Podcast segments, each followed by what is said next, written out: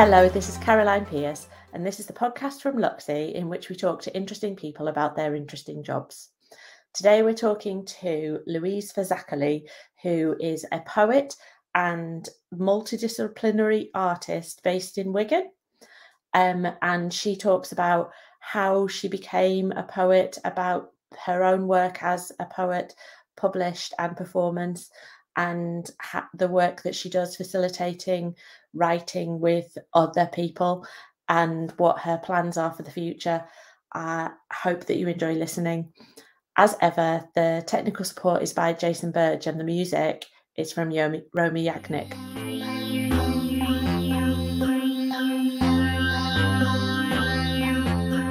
We're live. Okay. So, hello, Louise. Um, how do you describe you? I would say that I am a poet and interdisciplinary artist, and my practice is very much socially engaged and working class. And what does that mean? What does socially engaged and working class mean when, like, as a poet? I suppose, like, there's two elements to it really. I feel like I've got two streams of work.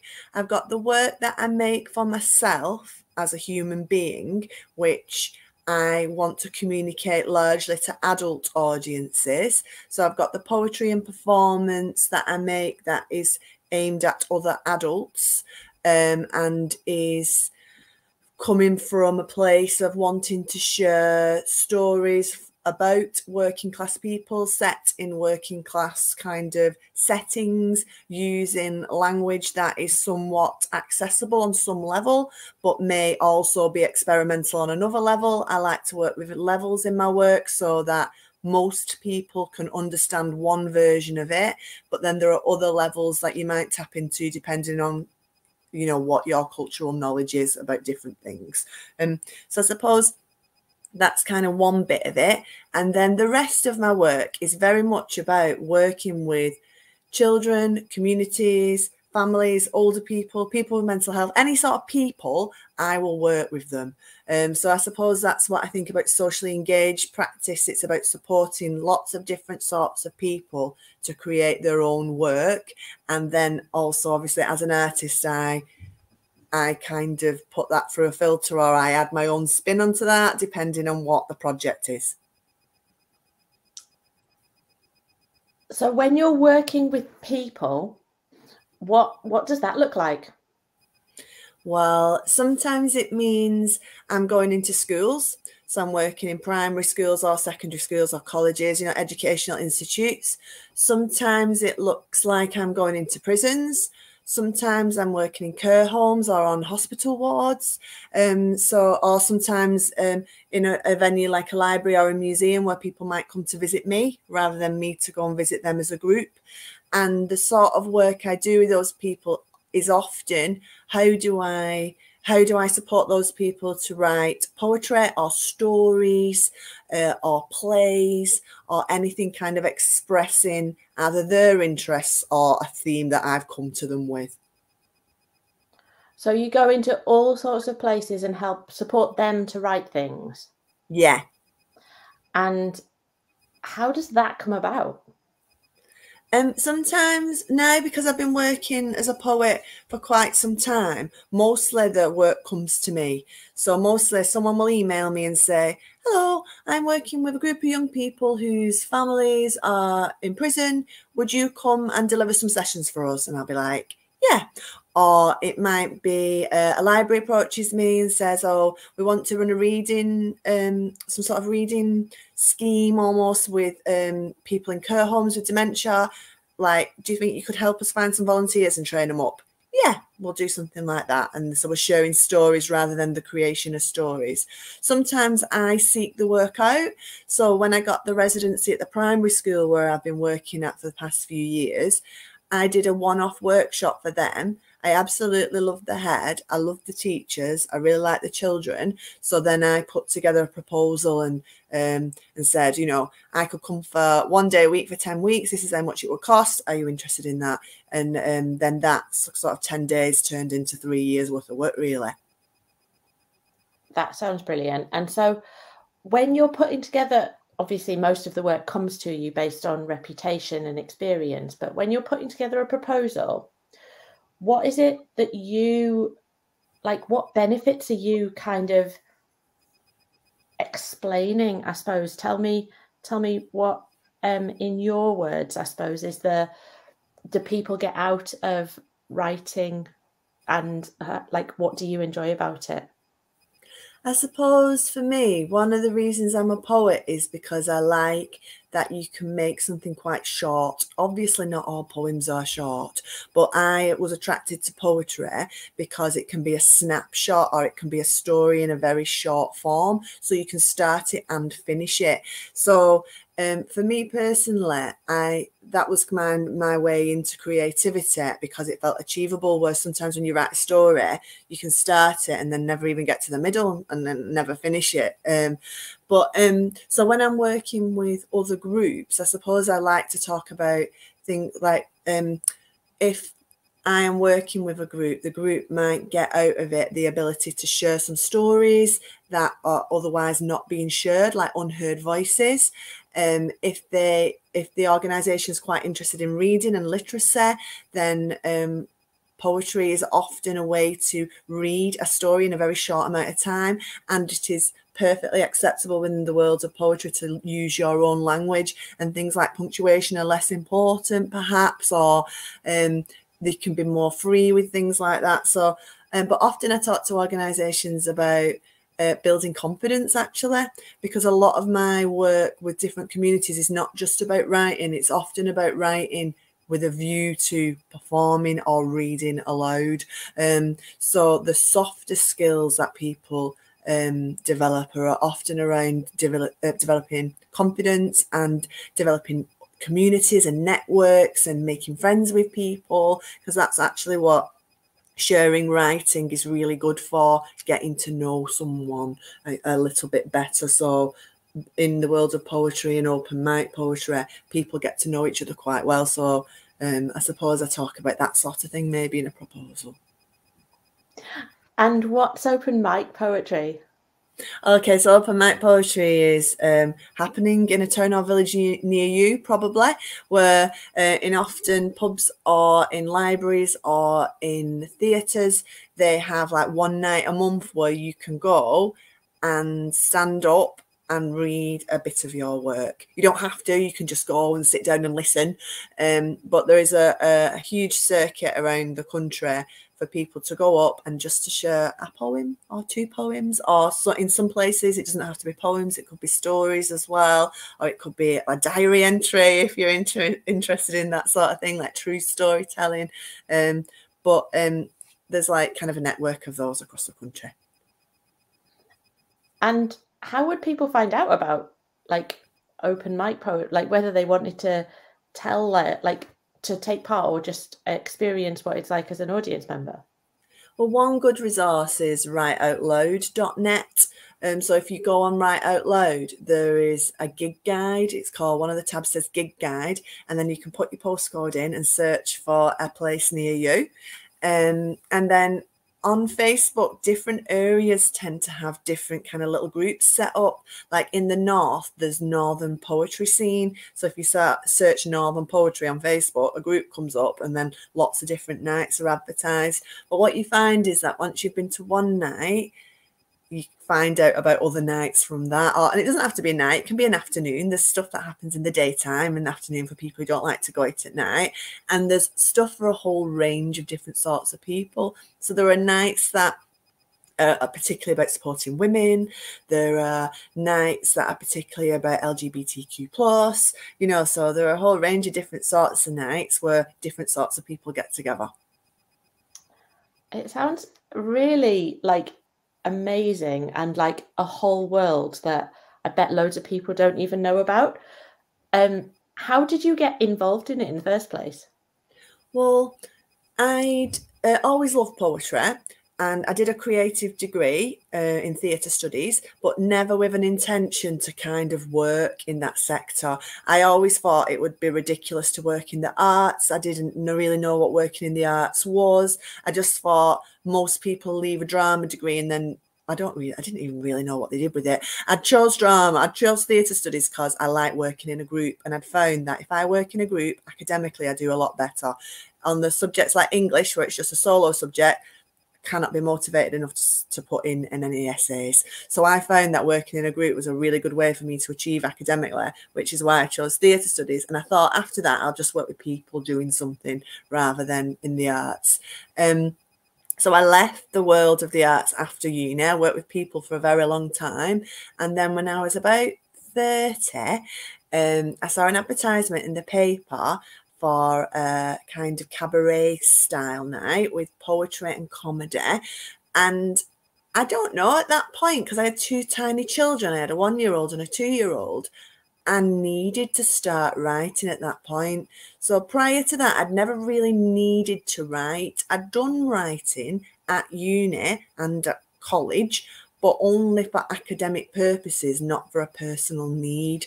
And and when I was in that situation where I was at home trapped with these two tiny children, um, I discovered a need to write and share my feelings. So I wrote a poem about having a baby and I took it to this cabaret night. And because I had a bit of confidence because I was I had I'd done theatre in the past, I'd also took a prop I realised once you get there, you don't usually have a prop in a poetry open mic. But I took this baby because I thought it would be like a cool prop.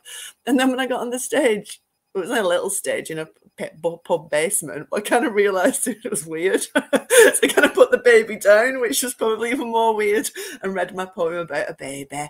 Uh, but I had such a good time because I met loads of creative people and I'd left those people behind for about 10 years. So it was just exciting to be like, oh, all these interesting people in this room, and they're all telling me a different story. So I have two questions off that. Did you take a real baby on stage? Oh, sorry, no, it was just this baby doll. You know, like right. a random baby doll. You know, like the ones that are like bald and they've yeah. got a soft body and plastic arms. Because uh, some, somehow I had one of those. Someone had given them me one for the children. Yeah. I, I know. I'll take this. No, no, don't maybe don't take it. Pro- I mean, you can if you want to, but if you're gonna have a go at a poetry open mic, maybe don't take a random baby doll. um, and you said in that 10 years that you sort of left performance and arts behind, you were working with people. What sort of things were you doing in that time? Well, first I went working for the NHS. So I did a stint as being a trainee hospital manager, um, which I didn't enjoy. So then I went working in children's homes. So I did that for a long time, working with children with challenging behaviour. And then I went doing a bit of careers advice. So that was good. And then I went over to libraries for a bit. And then I went into working with vulnerable families. And by that point, when I was doing the work with the careers advice and then libraries, was the time that I'd started writing and started going to open mics and rediscovering a sort of creative world. And were the things that you I'm wondering what what was driving you in those jobs. Like, what was your apart from obviously like paying the bills? What what was your curiosity? Like, have you do you reflect on that? Like, what what was it that that made you choose those jobs? Well, I when I when I was a lot younger and I thought about the world of work, I was like, what do I want to do in the world of work? Knowing that you're 40 hours a week, probably. So the majority of your life on this planet is spent in the world of work. And I'm not spiritual, so I don't really think about God and stuff like that, although I do have a Catholic upbringing. So I just thought that um, it's important to help people.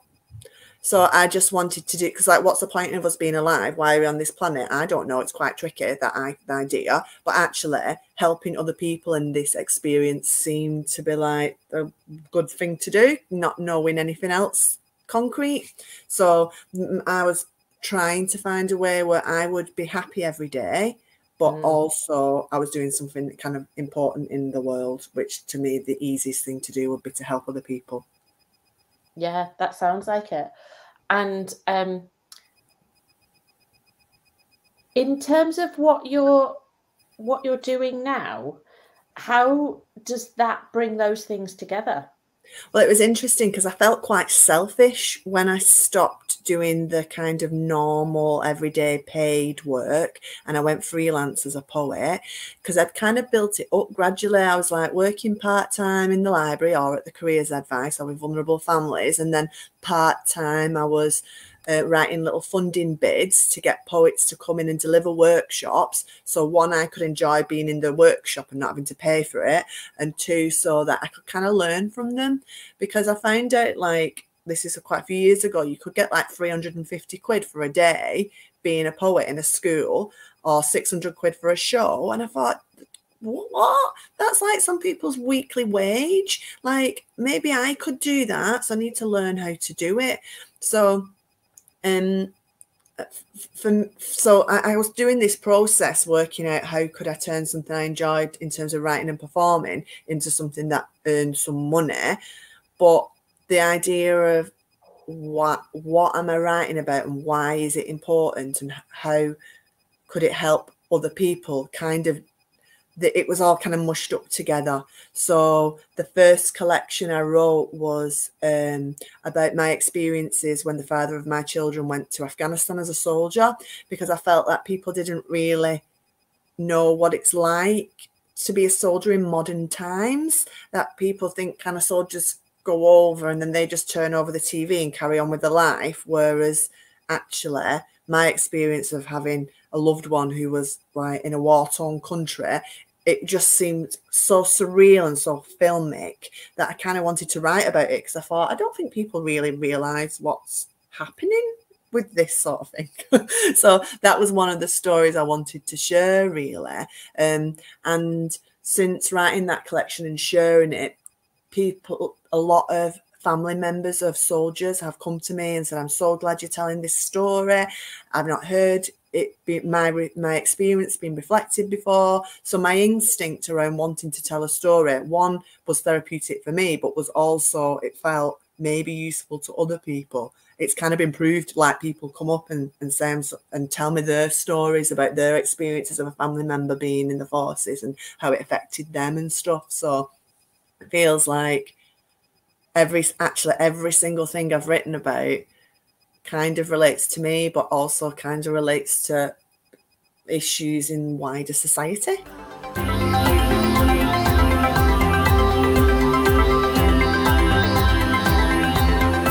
What would you love to have happen in the future?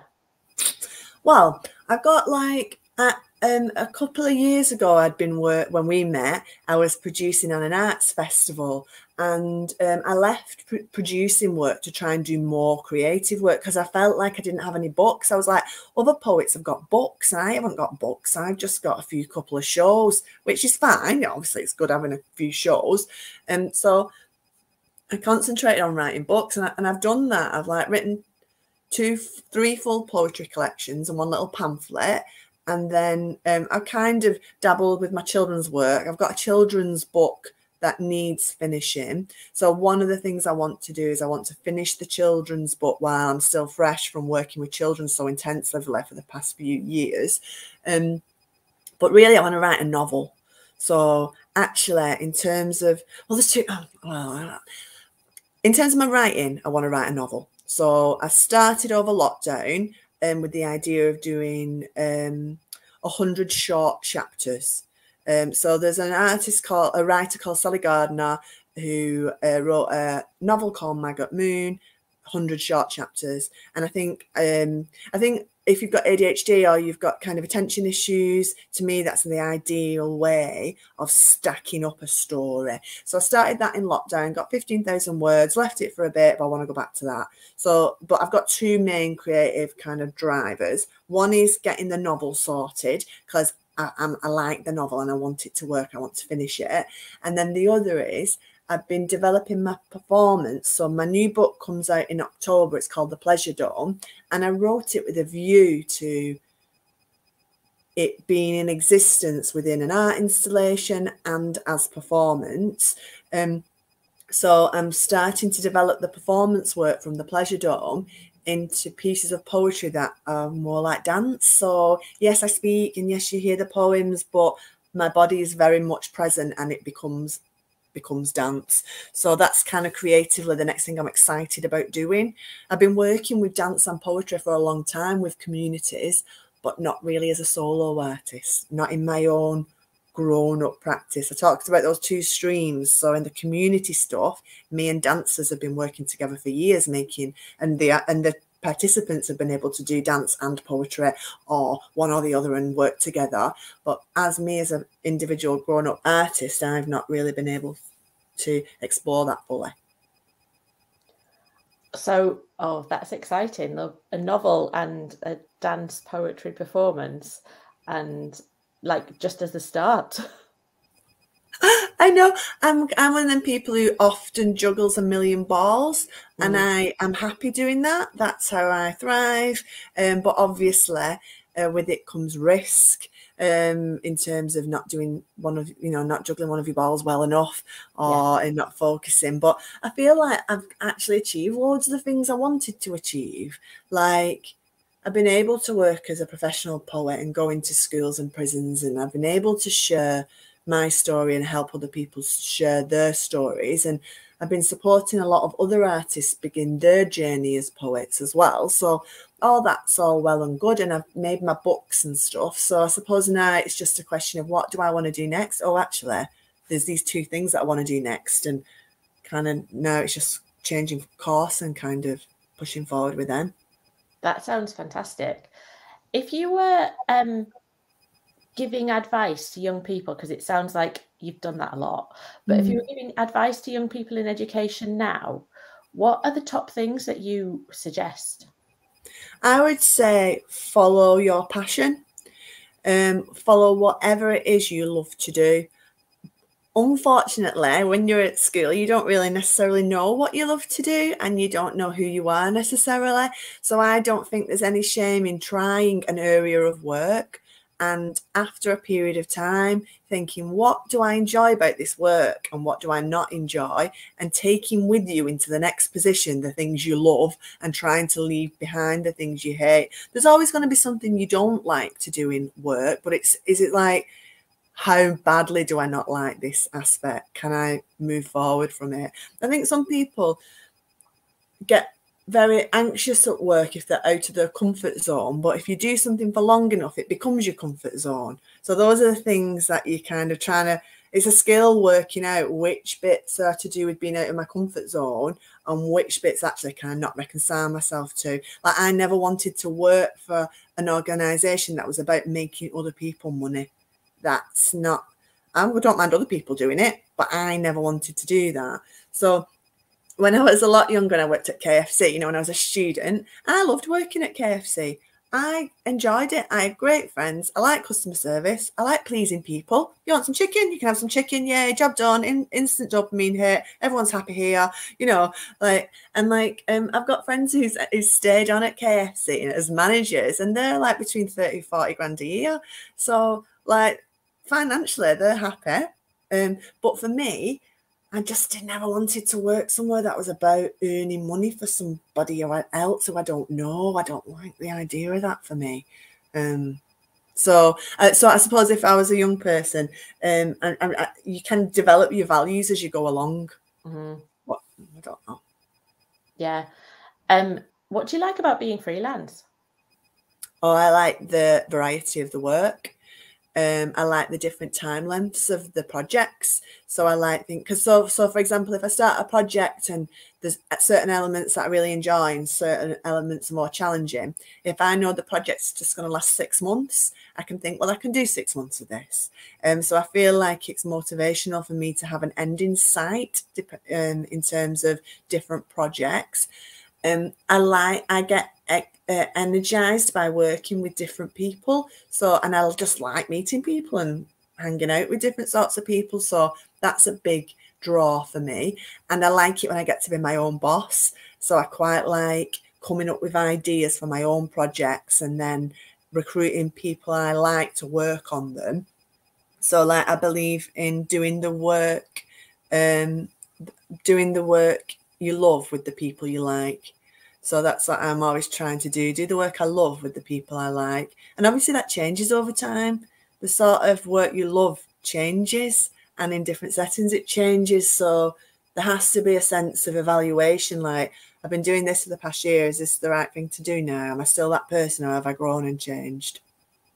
Yeah, that's so um wise, I suppose. It's so self-aware, but also like really practical go with that like understanding of going you're going to change and at some point that you'll be this one person and then you'll realize that you're now this other person and actually having the opportunity to keep reflecting on that and respond that's um that's a really useful thing to think about isn't it You've got to be kind to yourself because for a long time I did work with young people and teenagers, and I still do that work and I still like that work.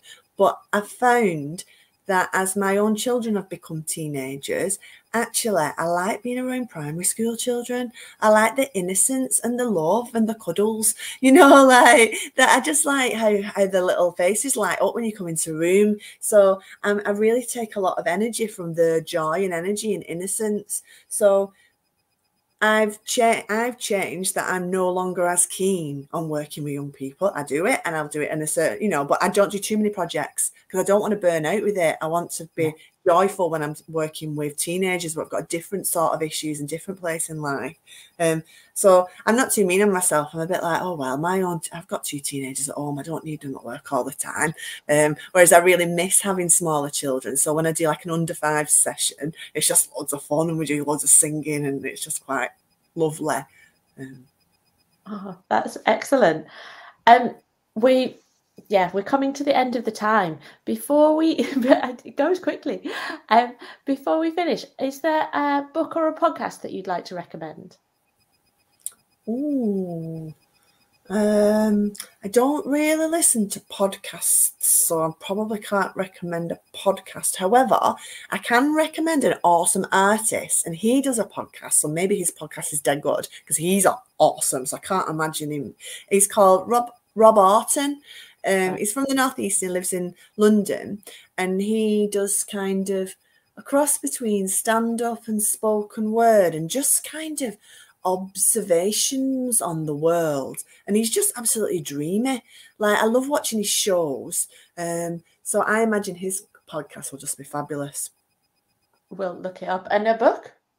Your book maybe oh i could recommend one oh oh yeah i would like to recommend one of my books. Yeah book that i would like to recommend of my own making is the lolitas um so in the lolitas I explore what it's like to be a single parent and what's it like what it's like to be a teenager through a whole range of lenses. So I look at how teenagers are exploited perhaps in Japan.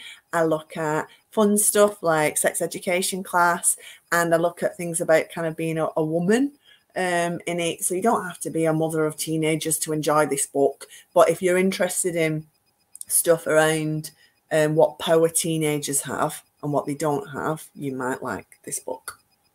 That sounds really good. Um, if people want to follow you on social media, how do they do that? If you're interested in me as a grown up, I am at Louise the Poet. If you're more interested in child friendly stuff, then I'm at Louise Likes Peas, the green ones. Obviously, it's peas for poetry and nothing else. Uh, yeah. okay, we'll put links to those in the notes from the podcast. Um, and that's it. I'm good. Is there anything else you want to say before we end?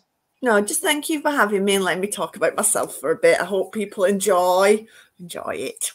Thank you so much. It's been a delight.